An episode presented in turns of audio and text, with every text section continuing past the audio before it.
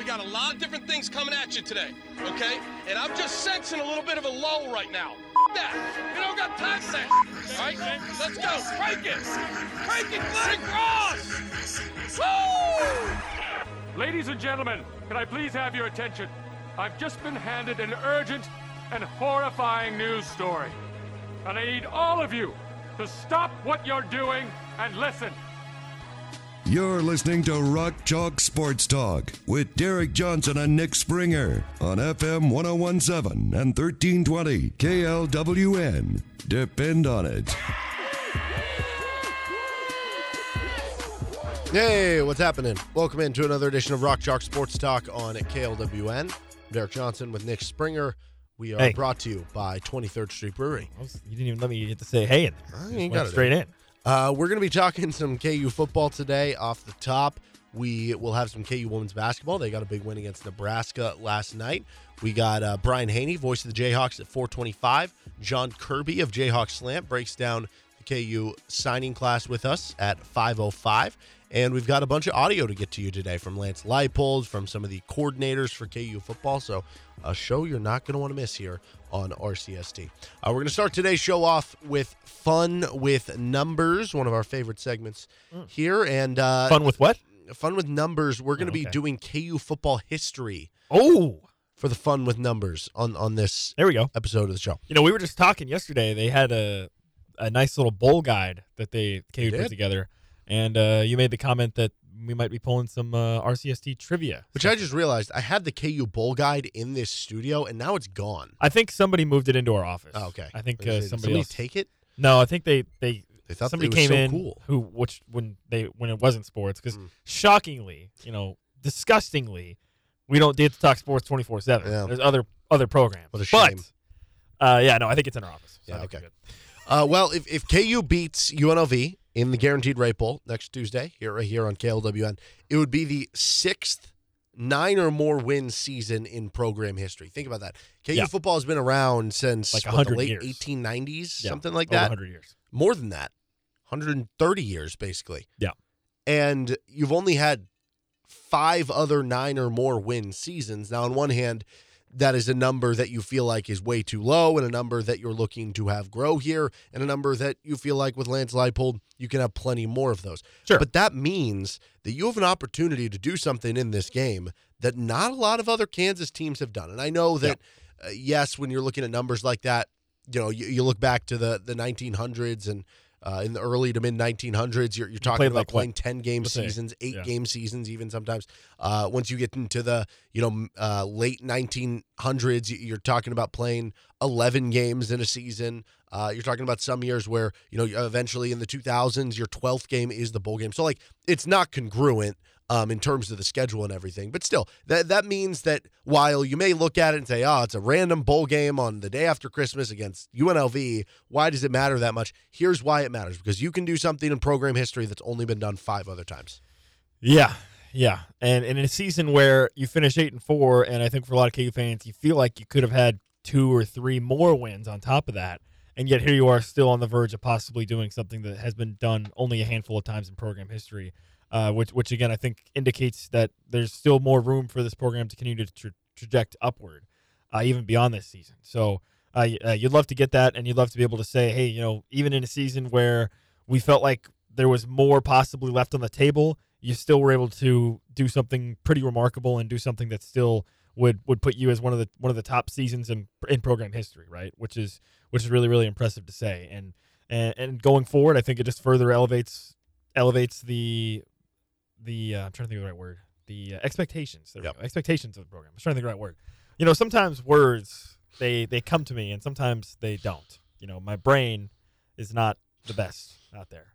Uh, but yeah, just elevate the expectations season. You know, going forward in the going forward here with Lance Leipold and and uh, you know when you have high expectations and you hit those and or you you push further for the program, that's only going to further entice better players, better coaching, all all of the above uh, for Kansas. So yeah, we, we talked about it quite a bit, right? Like even in a season where you go eight and four and you feel like you left a couple games on the table, you still have a chance to go down as one of the better seasons that KU's had in its entire program history. And also, you've only done this twice uh, program history where you won nine games or more in a season and had a bowl win in the same year. So if you do that this year, it would just be the third time you've ever done that in program history, joining the 07 team that went 12 and 1, won the Orange Bowl, and the 1995 Aloha Bowl team that went 10 and 2 and won the Aloha Bowl. So uh, it's not just opportunity to be the sixth team ever with nine or more wins opportunity to be the third team in program history with nine or more wins and a bowl game and the same season. So, Yeah. uh, pretty cool opportunity here for KU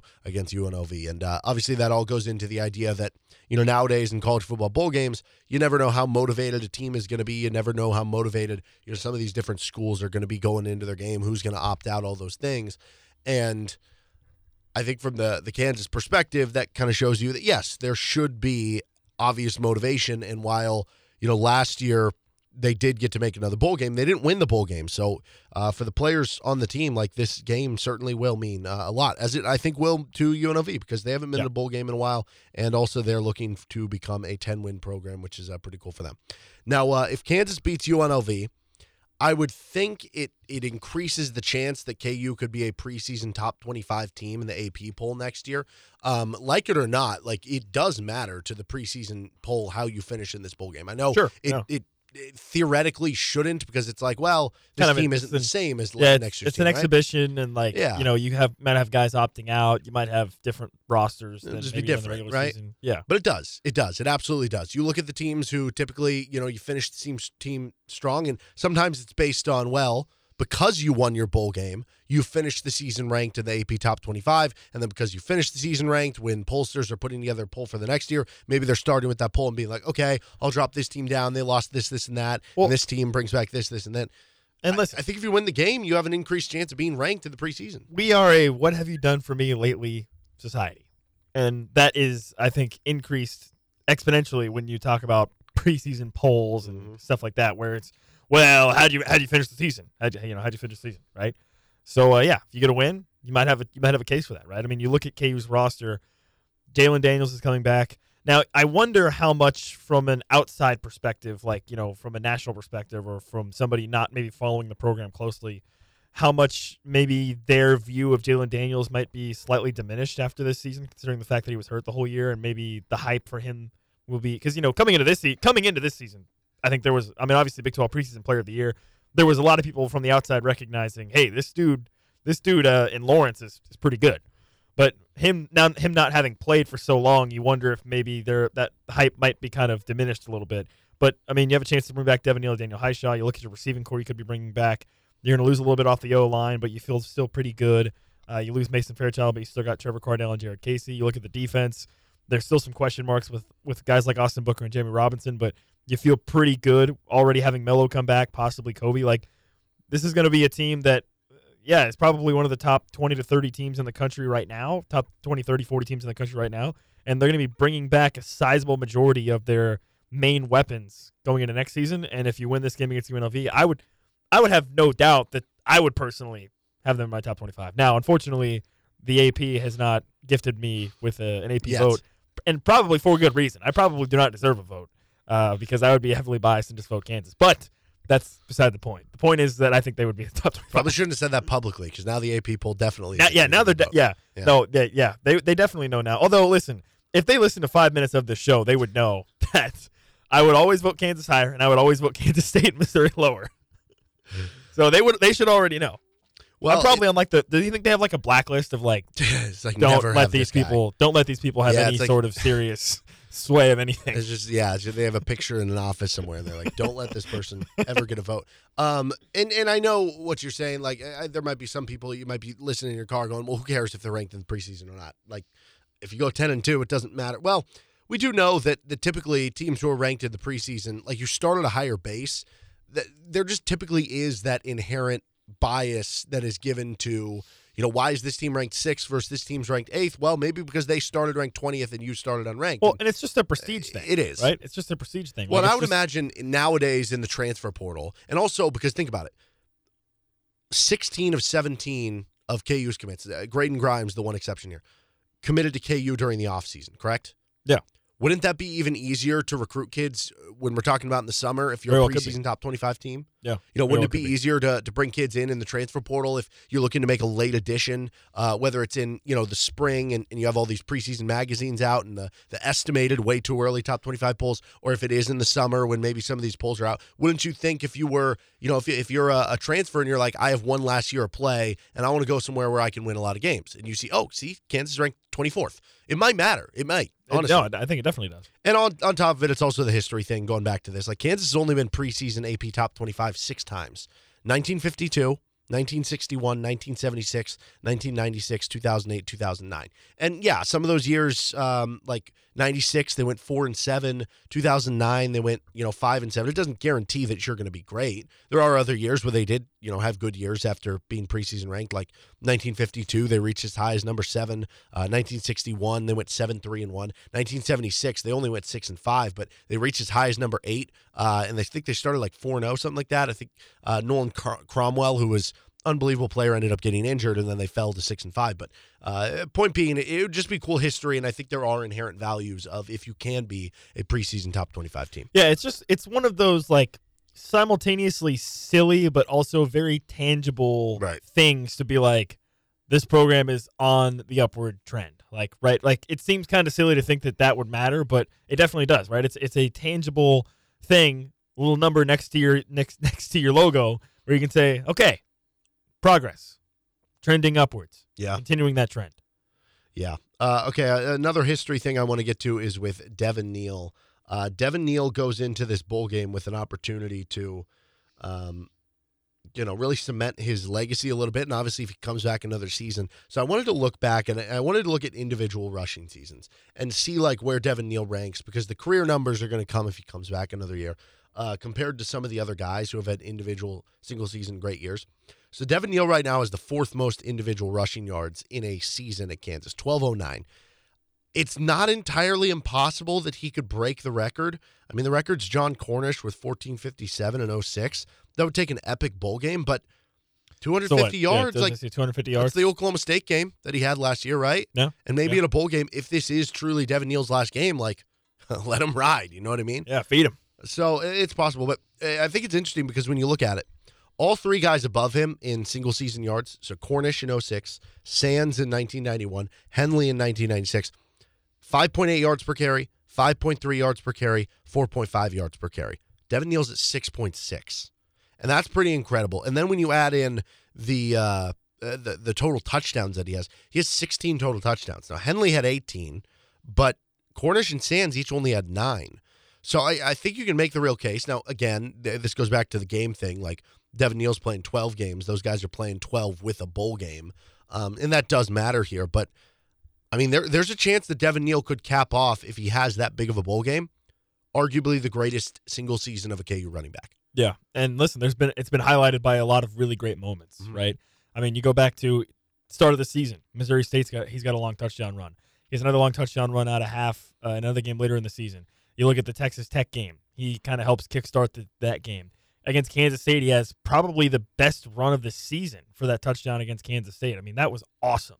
Uh, so he's just he's just been dynamite. He's just been explosive, and he makes big plays. And and KU's I think has utilized him in in the right way. You know, I think there's a lot of people that would say, well, you know, you get him, you need to get him the ball as many times as possible. And while you do want to do that, you also want to make sure you don't you don't burn a guy out, right? I mean, in this in this era of football where athletes are just bigger and stronger, and you know you don't want to you don't want a guy to take be taking that many hits, and it's shown, right? I mean, you know, Devin Neal has been healthy throughout the whole season, and it's shown in his explosiveness and his one cut ability and his vision throughout the co- whole course of the season, right? I think last season he had some games where he wasn't fully healthy and it kind of reflected a little bit, but this season at full strength, the whole season he has been outstanding. Yeah, absolutely. Uh, so I just thought that was kind of interesting what, what he can cap off here. I also wanted to look at Jason Bean's career Kansas numbers because um, because of the fact that he didn't start his career at KU and because he's in and out of the starting lineup from you know when when Jalon Daniels was the starter or due to injury a little bit this year. Uh, his career numbers aren't going to end up where they possibly could, but he, they're still going to end up really well. He currently ranks ninth at KU in career passing yards, fourth in career passing touchdowns. He is tied fifth in total touchdowns responsible for, sixth in total offensive yards, which he moves up to fifth with 130 in the bowl game, fourth with 260. Both of those are attainable. And uh, if he can get two touchdown passes in the bowl, he would have two top 10 passing touchdown seasons individually all time at KU. And, and I think it just brings up an interesting question to me. What if Jason Bean like would have started his career at KU with Lance Leipold and, and and the infrastructure they have? Yeah. Would he be going down at the end of his tenure as the best quarterback that the KU has had in I, I don't know. I, I I don't want to say ever because you've had Heisman candidates, you've had Todd Reesing, but like he would probably be a clear cut top five. Yeah, for sure. Well, I mean, listen, we've, we've talked about it. In a world where Jalon Daniels didn't exist, Jason Bean would be talked about in a lot different way, I think, in a lot of different ways. Because he has been the most stable, best, reliable quarterback you've had. I mean, you got you got like a season and a half of Carter Stanley, basically. Uh, and then you had like that one season of Michael Cummings in like what 2013 or 2012 or whatever. But since since Todd Reesing, like I mean, he's been he's been he's been that guy, and he's been steadily he's steadily improved, and he's gotten better and better. And and yeah, in a world where Jalon Daniels do- doesn't exist or doesn't end up coming to Kansas, you'd be looking at Jason Bean, and unequivocally you would say he's the best quarterback since Todd Reesing, and he's probably in that discussion of you know top five, top seven, eight quarterbacks that KU has had, right? Uh, just based off of his progression, and and I KU fans, I think also they love a great story, right? Yeah. Devin Neal, you know, KJ Adams, guys like that. That's where Jason Bean would be in this situation, right? A story of a guy who came in and was really, really struggled early on and, you know, looked like he was maybe going to fall into the same category of some previous transfer quarterbacks you've seen at Kansas where come in and, and not not that Jason Bean was necessarily like hyped big time coming in, but the idea of, you know, coming in as a transfer quarterback to start, kind of floundering, but he didn't give up, right? Kept playing and uh, and got better and better, and now look where he is now, right? Yeah, so For sure.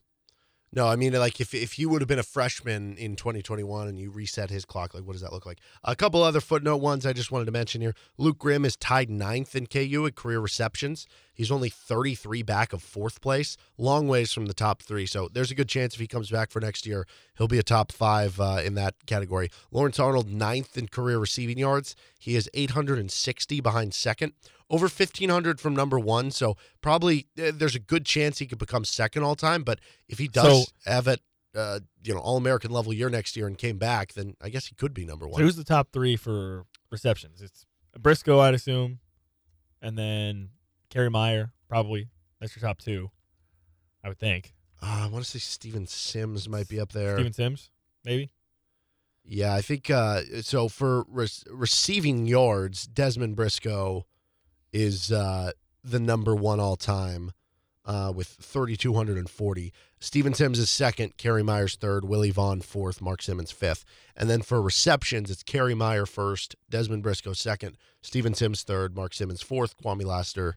But The so there's a gap between those top three, though. Meier after 226, Briscoe 219, Sims 214, and then, yeah, fourth Simmons is 155. Yeah. So a big gap there between those. And then uh, the other big one, Kenny Logan, uh, if he gets seven tackles, he would move into the top five all time at KU in career tackles. He's already number one for tackles by a defensive back, but he would move into top five all time with seven. And if he gets 12 in the bowl game, he would finish tied fourth with Joe Dineen. 13, he would move into fourth by himself. So certainly some numbers to keep an eye on in the bowl game. All right, he's Nick Springer. I'm Derek Johnson. KU women's basketball got a huge win last night against Nebraska. Let's discuss next on RCST. About half past three on Rock Chalk Sports Talk. We're going to be joined by the voice of the Jayhawks, Brian Hanni, coming up in the middle of the four o'clock hour. Jon Kirby of Jayhawks Slant comes on with us at 5.05. No high school sports weekly tonight out at Mama's Tamale Shop. We're off for our uh, winter break. We'll be back in January, but still go out to Mama's Tamale Shop. Best authentic Mexican food in Lawrence.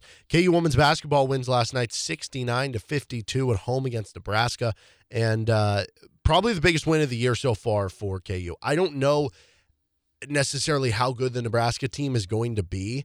Um, uh, Nebraska ball is uh, all about it this year. Both the men's and the women's team have done pretty well for them so far. But Yeah. I, I guess you never totally know. Uh, they came into the game nine and two, so that would tell you that they've been pretty good. But obviously, you know, you never know because some teams go twelve and zero in the non-con where they don't play anybody, and then once they get to conference play, they go like you know three and fifteen or something like that. Yeah. Uh, but it's a Nebraska team that beat you last year in Lincoln.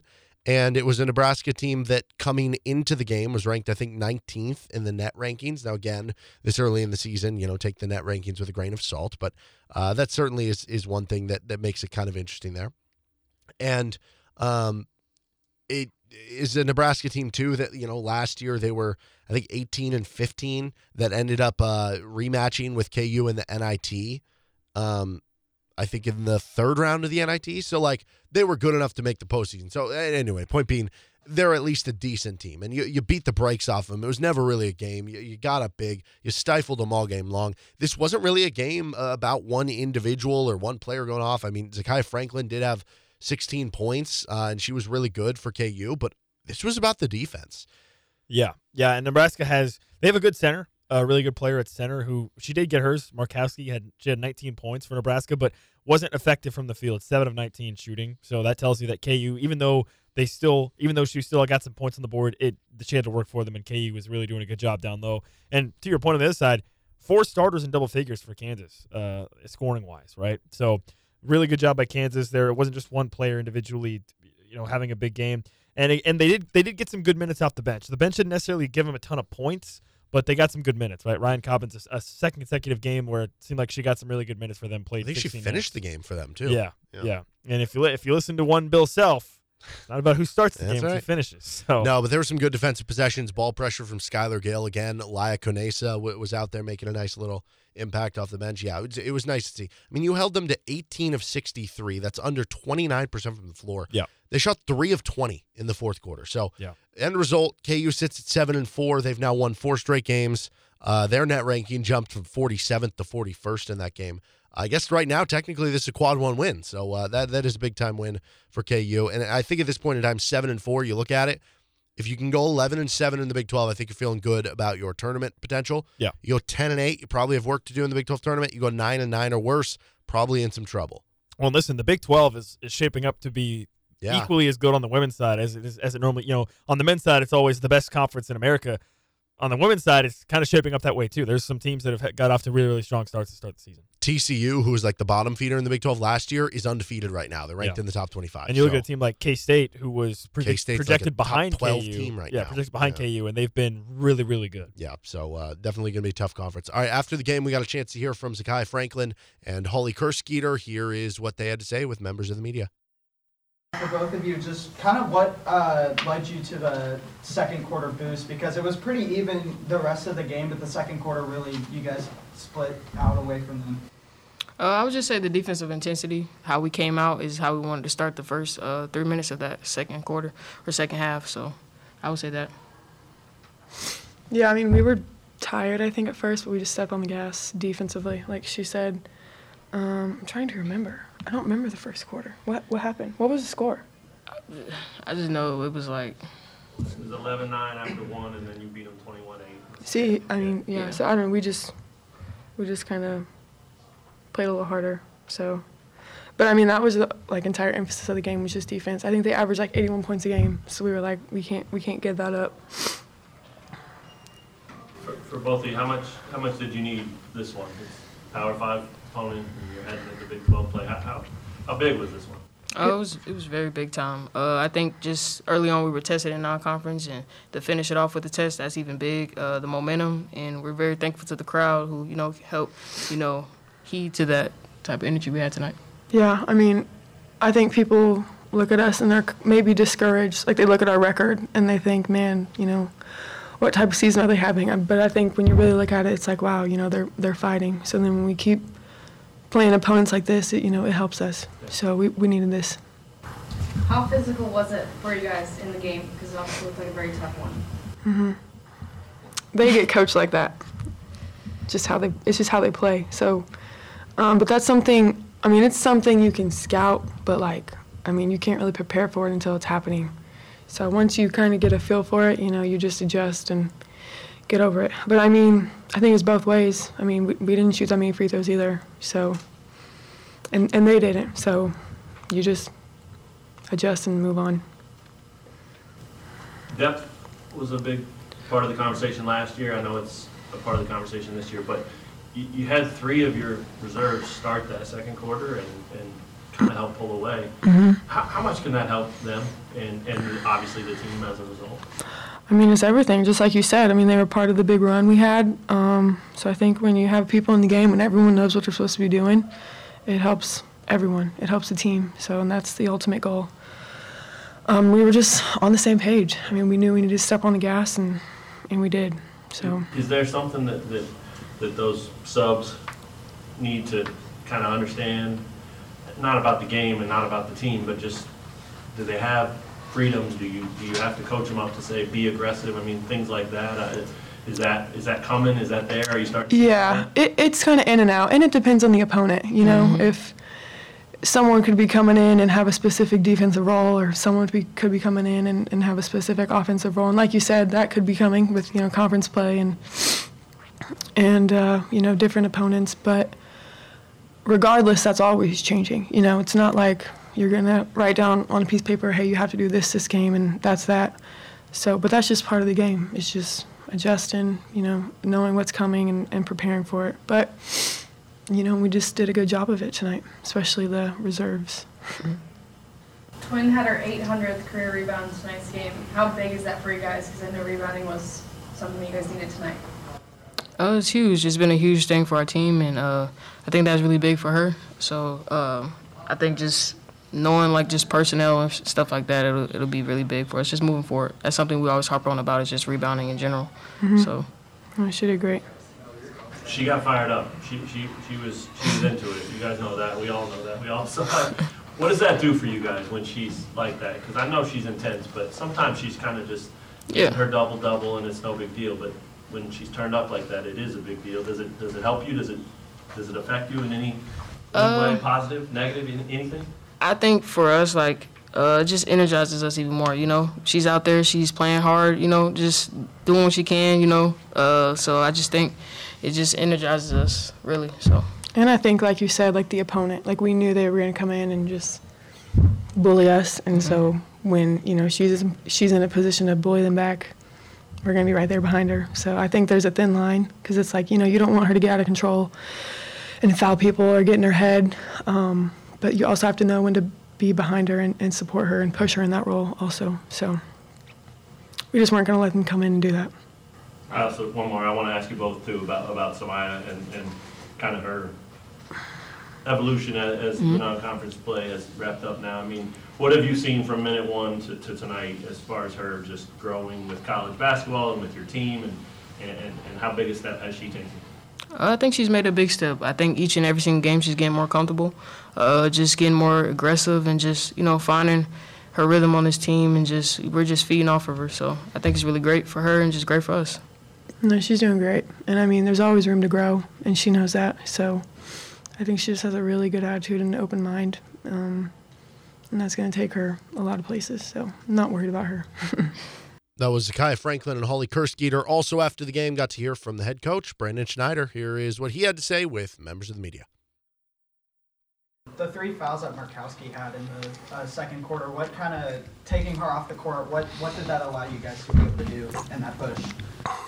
Well, I think you know she's a really key and important uh, you know member of their team, and they do a great job of playing through her. Um, you know, I wish we would have done a better job of taking advantage of being in the bonus in the second quarter. We had about five and a half minutes of being in the bonus, and I, I didn't think we're. I thought we settled for some jumpers. Um, so I think that's something that we can learn from. But uh, you know, anytime, as we see with Jackson, um, you know, anytime you have a, an important player in foul trouble, um, it changes the the complexity of the team. Brendan, how, how, how much did you need this one? How much did your, your girls need to, to get one like it- It's you know, it was the next game, but uh, I think with the aspirations that we have, uh, it was very very important. Um, you know, it's the first game uh, against a, a Power Five opponent that we've been at um, full strength, and uh, I think and and played with, without being in foul trouble. Um, so um I'd like to think that uh, playing the difficult non-conference schedule that we have, that we've learned a few things, uh, and that tonight maybe we demonstrated some growth. Is there something at the top of that list, what you have learned or they have learned? Well, we got to do a better job of rebounding. Uh, I thought we were excellent in the first half, um, not very good in the second. In the first half, I thought we did a great job of defending without fouling. Uh, probably did that for three quarters, and then, um, you know, not so much in the fourth. So, uh, work in progress. Um, but I think if we can uh, continue uh, to improve rebounding and defending without fouling, um, then then we'll see a lot of improvement in our team. S'Mya and Wyvette have kind of rotated in the point guard position. We've seen S'Mya do a lot more recently. What's the decision behind that? You know, it, it, a lot of it is uh, relative to um, you know what we're trying to run. I think uh, there's some some real value in having uh, S'Mya in a decision making role, uh, especially against a certain kind of ball screen coverage, uh, just because she has the size and the strength, um, you know, to read the help and the tags. What would you, how would you assess her, her first taste of college basketball now that non-conference is over? I mean, Well, I've, I've said, and I believe this, tonight she wasn't, but she's been our best player, and that's not what we need. Um, we need her to be good, and we need her to uh, play at a high level in regards to her role. But, um, you know, p- part of our record being what it is, is, um, you know, we haven't had, uh, you know, Twin hadn't played enough minutes. She's been in foul trouble. And, um, you know, maybe some of our other veterans have not played to the level that um, that they know they have to. Um, you know, tonight I think we have to have some grace. Uh, it was a very physical game. Um, she got to her spots. She just missed some shots. Um, but uh, I think you saw how confident we are in her um, when it's time to close out a game. I wanted to ask you too about the, the start of the second quarter. I know you've talked recently about depth. I mean, all last year and then this year too. You, you start three reserves in that Yeah. second quarter. Is that just a, hey, we're going to see if we can kind of give them some meaningful minutes and see what they respond, or what, what was the thought there? No, I think I think when when I look back, I'm probably going to be upset with myself um, that we didn't do more of that in the second half uh, because I thought, you know, when we went to our bench, especially in the second quarter, you know, we were really good. We were fresher, and um, I believe in those guys, um, and I need to make sure that. Um, you know, I'm not I'm not uh, trying to hold on to the lead too hard that I don't give them opportunities, and and that was probably uh, you know a, a mistake I made tonight. All right, that was Brandon Schneider, head coach for the KU women's basketball team after they took down Nebraska last night, right here on KLWN. We're going to take a timeout. We've got some uh, audio from Jeff Grimes, Jim Zebrowski, Lance Leipold, all to come throughout the show. Voice of the Jayhawks at 425, and Jon Kirby 505 here on KLWN. Depend on it. Hey, it's Derek Johnson from Rock Chalk Sports Talk on KLWN. And despite sitting around in a studio all day, I feel loose and limber thanks to Massage Envy and their total body stretch service. If you have aches from a day at the office, working out, maybe a round of golf, Massage Envy can help. All you need to do is relax and breathe deep during the stretches, and they'll take it from there. It's great for your body and your mind. And they also have rapid tension services and advanced skin care. Massage Envy on 6th Street in Lawrence and 119th and Black Bob in Olathe. About half past four, you're listening to Rock Chalk Sports Talk on KLWN. We've got some uh, Lance Leipold audio that we get, get a chance to get to from yesterday from signing day. We'll get to that throughout the show. Jon Kirby, Jayhawks Slant, will help us break down the signing class at 5.05, but joined now by the voice of the Jayhawks with Brian Hanni on the show. So um, I want to start with some basketball and, and going back to the Indiana game. I, I saw you, you get to post something afterwards on social media that it was kind of a unique setup where you were mm-hmm. sitting and everything. And I, I think that was kind of a common theme from from what I've heard and seen from KU fans that they really enjoyed everything going out there, the environment of the game. Obviously, you know, helps when you win the game and, and have a fun comeback there and uh, that they enjoyed the town of Bloomington. Uh, I- guess how enjoyable was was getting to call the game and, and being out there at, at that arena? It was a blast. You know, even the night before being in downtown Bloomington, we went to a place called Nick's, which is like the wheel of Bloomington. And everybody was so welcoming and inviting. They saw us wearing Kansas stuff, and it wasn't contentious and trash talk. it was welcome to Indiana. We're excited for tomorrow. It carried on throughout the the pregame and then during the game. Obviously, they were booing Hunter because he was asking for it. But uh, but when the game was over, like I said in my post, we're sitting about ten rows up into the stands, and so for fans in the lower section of the stands in a very steep incline on each side, they have to exit around us and in front of us. And they're getting kind of hung up for about five to 10 seconds per person as they come down these stairs. So I don't know if you've recently seen the movie A Christmas Story with Ralphie. Think about the line of kids to get up to Santa's lap, and, Okay. and they're just gradually. In this case, they're going down instead of up. But there's a pause for about ten seconds, and then it's the next person for about ten seconds, and they're seeing me sitting there in this really bright blue blazer. Say that three times fast, and uh, and they're like, "We should say something to this guy," and every single one of them, to a man, said something nice. Love your team. Congratulations. Best of luck the rest of the way. Merry Christmas. Man self's good. What a comeback. I mean, and I'm just like graciously accepting these things, saying thank you. And great place, great venue, great atmosphere, you know.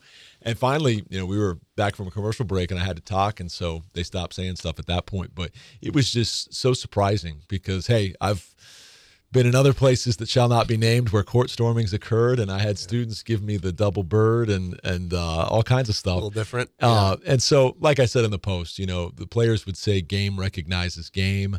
This was tradition recognizing tradition. Two programs that are, if not both blue blood status, certainly very close, and uh, two programs that absolutely respect one another based on all the tradition and history. And the venue, I mean, again, I don't want to make any uh, enemies in Lexington, but so much better than going to Rupp because it has that old, unique architecture, one of a kind type venue feel. Whereas Rupp just kind of feels like, a mall. big arena. It's connected Yeah. to a mall. Uh, the night before our last game there, they had like a Christian rap concert on a Friday night before a Saturday basketball game. I mean, imagine that at Allen Fieldhouse. I know we used to have back in the olden days other stuff going on in the Phog, but now it's such a hallowed, sacred ground. You wouldn't dare, you know, have somebody come in the night before with a, you know, big. Well, I guess technically now we have rap concerts I guess, yeah. at late night, Intertwined, But, you know what. I'm saying. Uh, you wouldn't have that as a regular concert it's, it's going. not spot. an entertainment facility. It's No. a basketball facility. Unless Yeah. it's late night, yes. Um, and Tony Sands is is up there with uh, whoever our actor. Yeah, yeah. Um, I've drawn a blank. Flow now. Rider. Flow No. Rider. There Yeah, you go. Flow Yeah, they all blend together after a while. Two I almost said chains. Florida Georgia Line, and that's very different. yeah. Lil Yachty, Shaq. We've had a lot of Uh-huh. them in recent years. Anyways, I digress. Um, just really cool venue, unique. I think my only uh, constructive criticism for Assembly Hall is that they built it so steep, and then they have a second tier of seats that creates an overhang at the top of the first tier. And if you're sitting on the top row of the first tier underneath the overhang, literally all you can see is, is a window of of uh, court and nothing above it or below it. They have TV screens to show you the scoreboard because you can't see the score at all where you're at. And so they tried to cram so many in there and, and just go sky high. And then they made it really tight behind the baskets. You probably noticed there's only about Yeah. 20 rows behind each basket. So architecturally unique, which makes it cool, but maybe not the most uh, um, efficient use of space.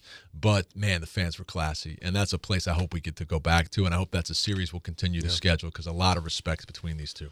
Well, not quite as storied of a series with uh, who KU has coming in Friday night. Doesn't take away from the game, but uh, KU Yale uh, pregame five thirty here on KLWN and one hundred five nine Kiss. Tip off will be at seven o'clock.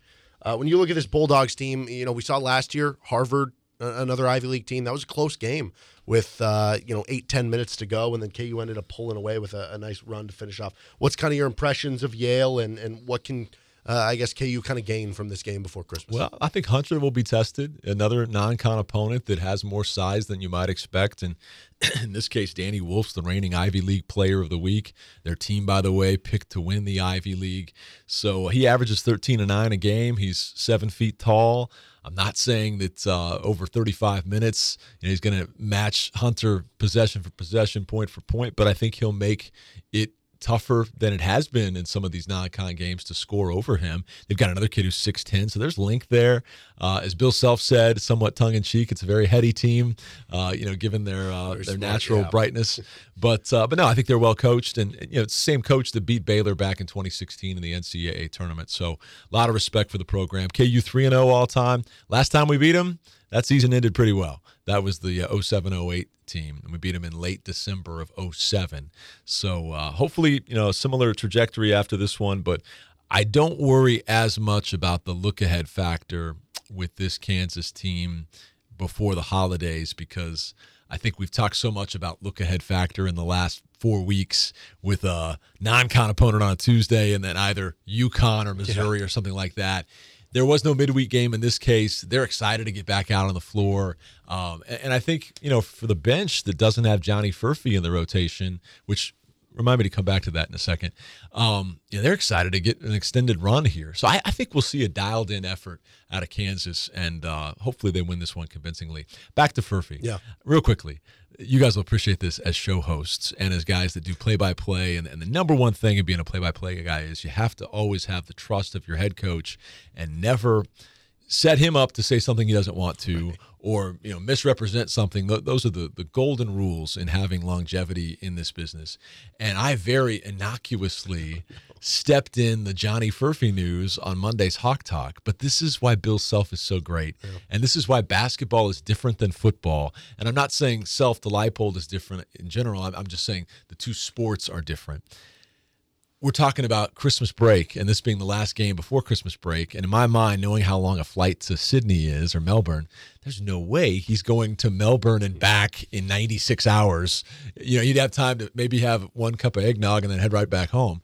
So, um, I say to him on Monday Night Hawk Talk, so will Johnny be able to spend the holidays with a teammate or something? Not knowing that they had this pre orchestrated arrangement that when he reclassified to come in a year earlier, there was this commitment that he had to be back for. And Self said he's not going to get into it, but he's, he's got to be there. So I tossed that out there unknowingly, innocuously, innocently. And Self addresses it head on and says, Oh, actually, he's not going to be there. And I'm thinking, Oh, gosh, when we get to break, commercial break, I got to apologize. He's, he might be upset. You know, he probably didn't want to release that here. We get to break, and he's like, ah, no big deal. He's like, football guys worry about way too much. He- he- he's like, football coaches would, would be upset. He's, he's like, "W- we know who we're going to play. Our opponents probably know who we're going to play and what we're going to do. If they do, that's just good scouting and they're doing their job right. And and so he didn't care one bit. But I do think, on a positive note, you know, for Jamari McDowell, who showed us some really good things, I thought, in that second half, and Nick, who had some decent minutes in the first half, didn't hit shots necessarily, but stayed on the floor longer because the defense is coming around a little bit.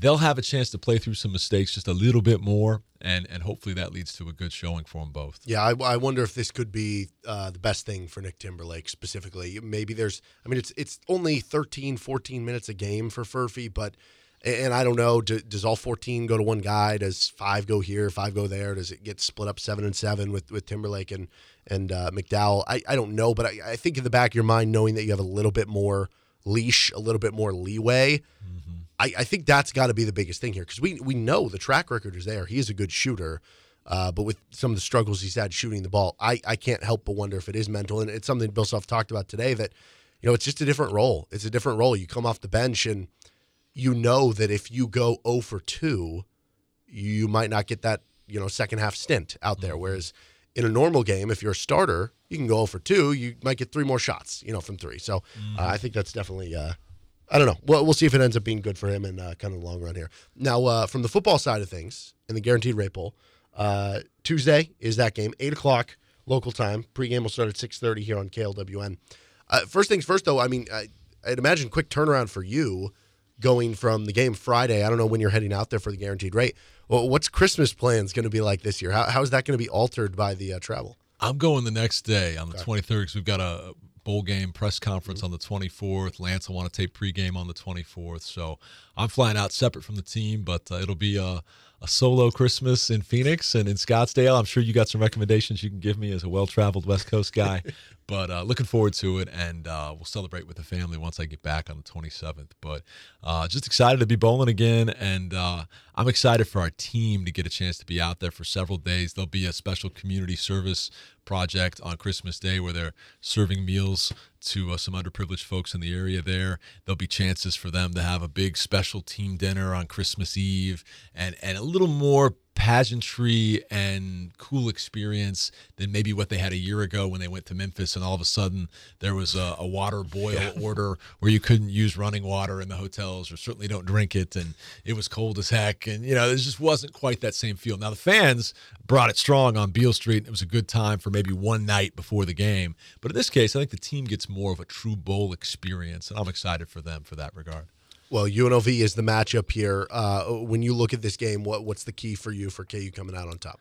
Well, they want to get up and down the field and uh, score quickly. I, I, love the stat that Jordan Peterson gave on Hawk Talk the other day that every single one of their scoring drives this season has featured an explosive play. Not necessarily to cap the drive, but to spark the drive. And so it's uh, clearly a team that both with some dynamic running backs, an All American receiver, super talented quarterback, yeah, they can hang with the Hawks when it comes to the yardage and piling it up. But here's my prediction for you.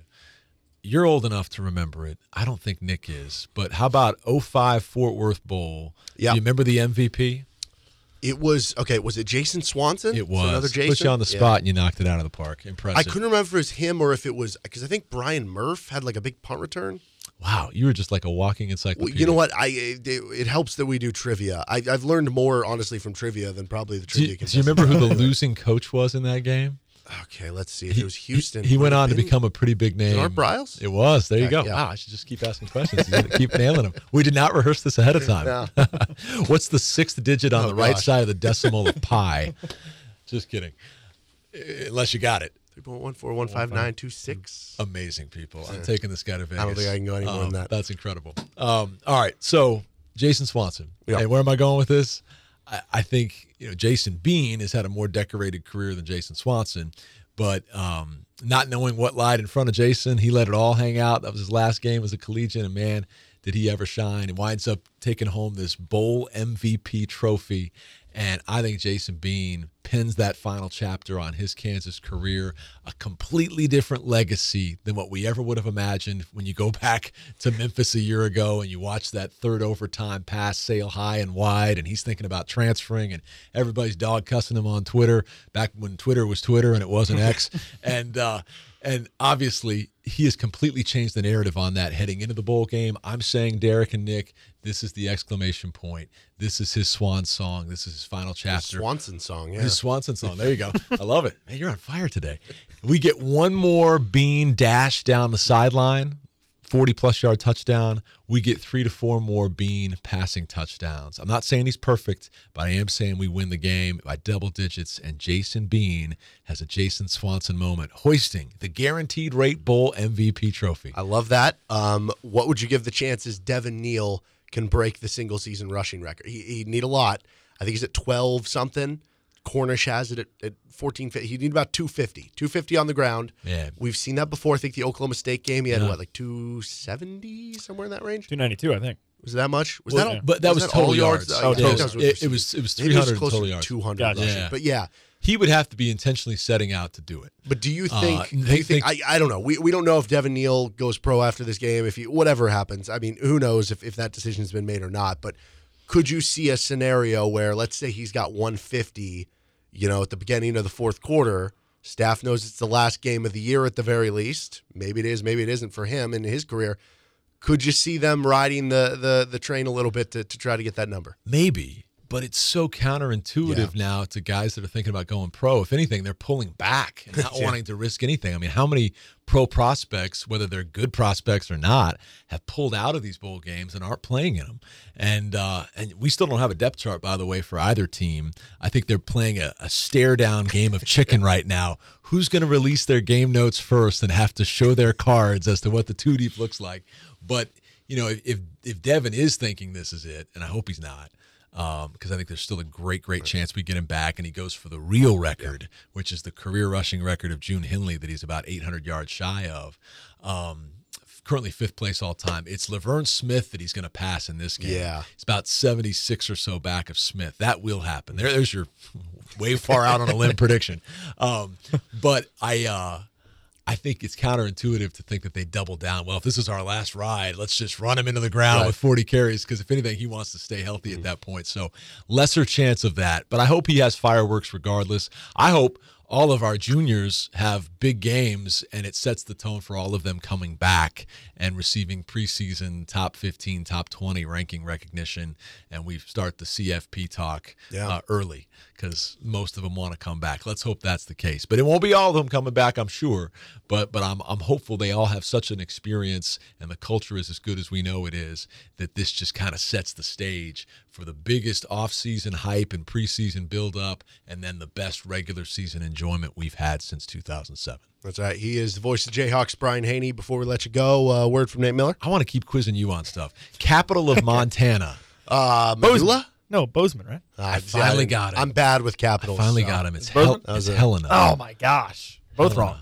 I when I was a kid, Joe Montana was still playing football, and you had to do mnemonic devices to remember the capitals. So I would say, and this isn't true, Joe Montana's wife is Helen. Helena Ah, Montana. That's how I would remember it. So I taught you something today. You taught me about six things. You were batting a thousand. I, th- I thought we were going to end on a high note, but that's okay. That's still a good percentage. Uh, they've got great rates and percentages when you go to my main man, Nate Miller. He will make sure your financial portfolio is almost as impressive as Derek's instant recall. So uh, check him out today, millerretirementgroup.com, millerretirementgroup.com. The most profitable and stable financial future is awaiting you with the great advice from my main man, Nate Miller. Merry Christmas, happy holidays. Appreciate you both so much. Look forward to seeing you in Phoenix. All right, Merry Christmas, Brian. Cue the disclaimer. Brian is a paid spokesperson, not a client. Brian does not endorse, and all individuals should make their own evaluation of the firm's investment advisory and insurance services. Investment advisory services offered only by duly registered individuals through AE Wealth Management, LLC.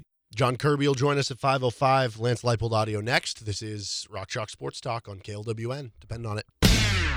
Welcome back into Rock Chalk Sports Talk on KLWN with Nick Springer. I'm Derek Johnson, and joined now by John Kirby of Jayhawk Slant and Rivals. And certainly uh, things are pretty crazy right now if you're on the uh, message boards with, with so much going on with uh, you know everything with National Signing Day yesterday, bowl games next week. So uh, certainly check out Jayhawk Slant and, and with Jon. Jon, thanks for hopping on today with Signing Day yesterday. No surprises. I, I'm sure that was good for for your end of things, not having to deal with any uh, crazy flips or, or decommits or anything like that. Everybody signed. They did add one flip of their own with Graydon Grimes coming in. Uh, but I want to start kind of at the top of the class. You look at the rivals uh, rankings, and there are uh, what four four star kids coming in: Austin Alexander, Deshaun Warner, Dak Brinkley, and Jalen Todd. Uh, when you look at the the defensive end position and kind of the edge position, I know Brinkley listed as a linebacker, but I don't know if the expectation there is to play edge as well. Uh, what exactly is KU getting in Warner and Brinkley? Like, what is the level of talent that they're getting here that they haven't had before? Well, Derek, I mean, I, I've covered KU recruiting since 1999. Okay, and I, I mean, I've I've seen it all, a- and I just don't know the last time I remember two DNs like this in a class with this kind of upside. I mean, these guys are twitchy. They're they're they're that pass rush guy that, that, that people always talk about. I mean, you know, you, you listen. They needed help and they got Lonnie Phelps, and they needed help and they lost him and said, "Oh my God, what are you going to do at DN?" And Austin Booker came in, and so DN is always that position that everybody is always talking about. And w- when you look at the portal, I was talking to a college coach the other day, and he said, DN is the one position in the portal that everybody is always looking at because you can't have enough of them. So, I mean, these two guys are going to be as good and as le- athletic in a class coming in at the same time than I can ever remember. And uh, corner position is is the other one that sticks out to me besides that edge spot because you have, you know, Jalen Todd and Austin Alexander and even uh, a little uh, further down the list on, on the recruiting rankings, but but still high up there with, um, you know, uh, uh, Andre Gibson, the uh, commit from Desert Edge, along with those three kids out of Goodyear, Arizona. Uh, when you look at the corner position, that that seems to be to me like the room that I think you probably feel great about or, or the best about if you're KU in terms of both the combination of the current uh, group that's there, along with the future, because it's not just this class. It's last year with Jameel Croft and and Jacoby Davis. It's it's obviously the current guys with Mello Dotson. We'll see what happens with Cobee Bryant. It, uh, when you when you look at the corner room and the guys coming in there. Uh, would you say that that is KU's biggest strength of any position group on the team for both the combination of current and future?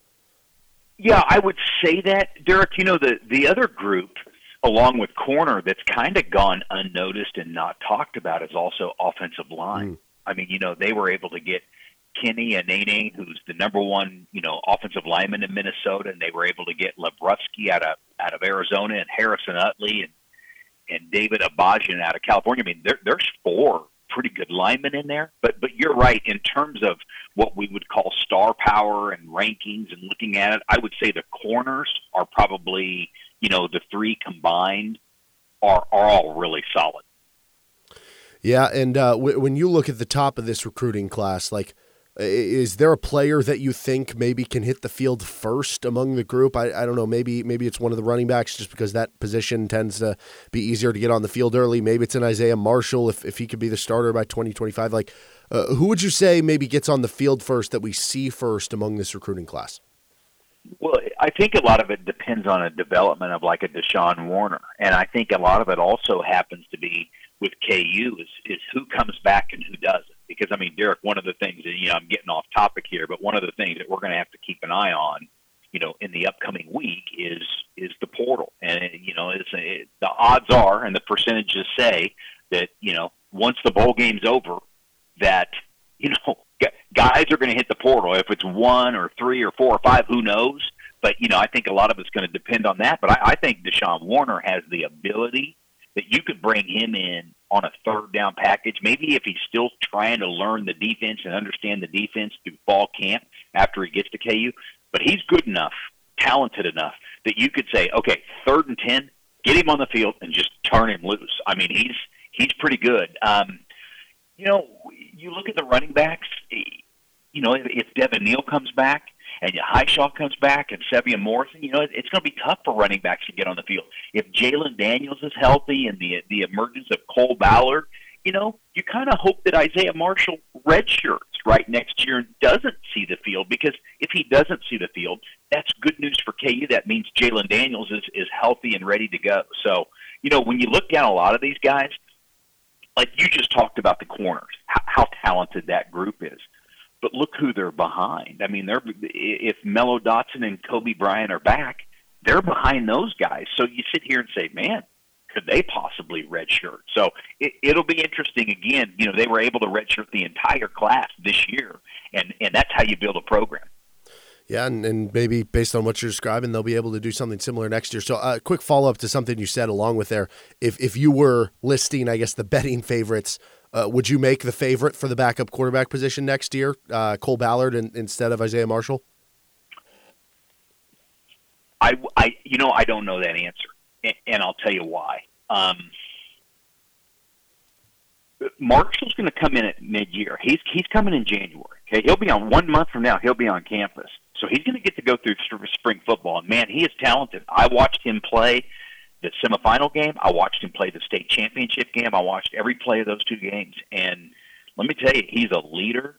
That kid is just flat out not going to let his team lose those games. Watching him, uh, he he elevates his team. He, he's good enough, but he's got to come in and learn the offense. And you know, when you when you go to KU, they're not they they they've got a new offensive coordinator, but they're not going to change what they do. Okay, and when you come to KU, you've got to learn that offense.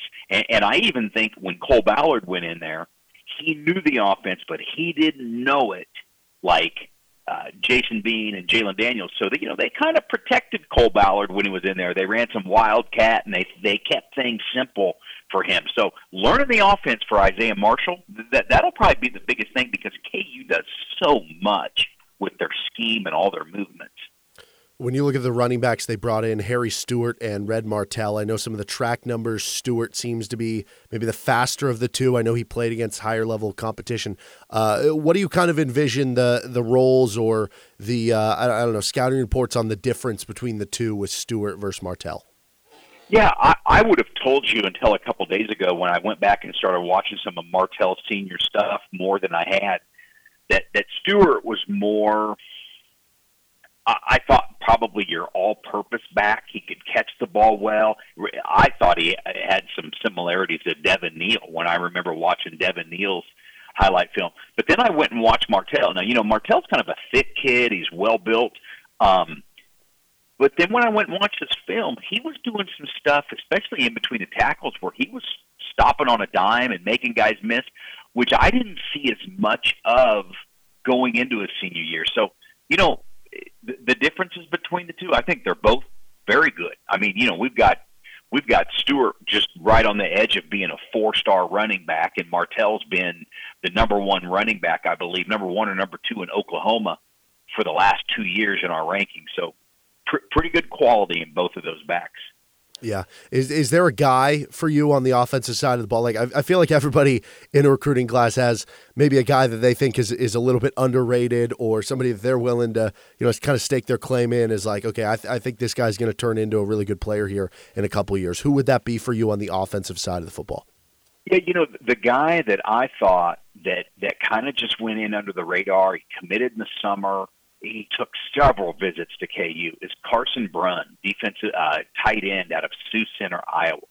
And you know, Carson had Missouri, Minnesota, K State, KU offers, and I always kind of thought the whole uh, along the way it was he was going to be hard to get. And then once the summer got here and he took that official visit, I mean, he he surprised me with committing to KU right after the visit, and I kind of got word that that's how, what he was leaning to do, and I was like, wow, that's a good pickup. But he's a good player. I just went and watched some of his his basketball clips the other day. You know, he's six foot five, two hundred twenty pounds, and and he's physical, and they line him up all over the field. So uh, Carson Brunn's a good football player. And what about the offensive or the uh, opposite side of the ball, defensive side of the ball? Who is that same guy for you that maybe is a little underrated, maybe flying under radar a little bit, but that you would be willing to stake that claim in? Man, I like Andre Gibson, the the corner from De- Desert Edge. You know, I was watching one of his games in the state semifinals, and and the announcers were just talking about, hey, you got to kick away from this kid. And they called him the most dangerous return man in the state of Arizona. Mm. So, I mean, just not as a corner I mean, he is fun to watch when he gets the ball in the open field. I think he's good enough, Derek, as a return guy to come in in the summer, figure out some of the schemes on on special teams and the blocking and what they want to do. And I think he's good enough through fall camp to challenge to get out on the field in the return game. Wow, that would uh, certainly be a nice boon for for KU to kind of have out there. Uh, well, Jon, I appreciate all your thoughts on this class and everything. I'll let you get back to it and uh, keep up the good work. Is there anything you want to plug uh, going on with Jayhawk Slant?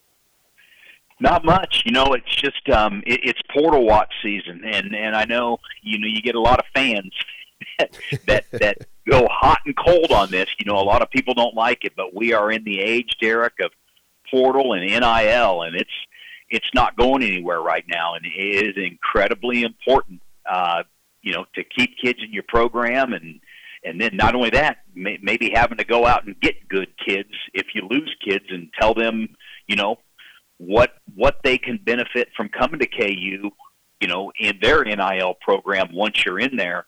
So man, it, it has changed the game, and I still think we're going to have some movement here over the next you know couple weeks. All right, well uh, that'll be something to keep an eye on, and certainly I'd imagine after the KU bowl game could be uh, prime time there. So join Jayhawk Slant, Jon. I appreciate the time, man, and uh, have a great rest of your day. All right, Derek, you too. Thanks. That was Jon Kirby of Jayhawk Slant and Rivals joining us here on Rock Chalk Sports Talk. Thank you to Jon for coming on the show. We are going to take a time out here. We've got the rest of the Lance Leipold audio from what he had to say on signing day. We shared first part for you earlier on in the show. We'll get to the second part coming up on the other side. With Nick Springer, I'm Derek Johnson. You're listening to Rock Chalk Sports Talk. This is FM 1017, 1320 KLWN, KLWN.com, or the KLWN app. Depend on it. Well, that's it. If you're listening on our podcast side, thanks for tuning in. Please give us a positive review if your platform allows you to do so, as you can find the show anywhere you get your podcasts with the best of RCST podcast. If you do have any questions for the show, whether it's for a mailbag, just something you think that'd be fun to talk about, you can reach out to us on our Twitter page at RCST1320. You can also email us if you don't have Twitter rcst1320am at gmail.com. That's rcst1320am at gmail.com. And if you want to listen live, 3 to 6 p.m. Central Time, Monday through Friday on KLWN, KLWN.com, and the KLWN app. Have a good rest of your day and see you next podcast.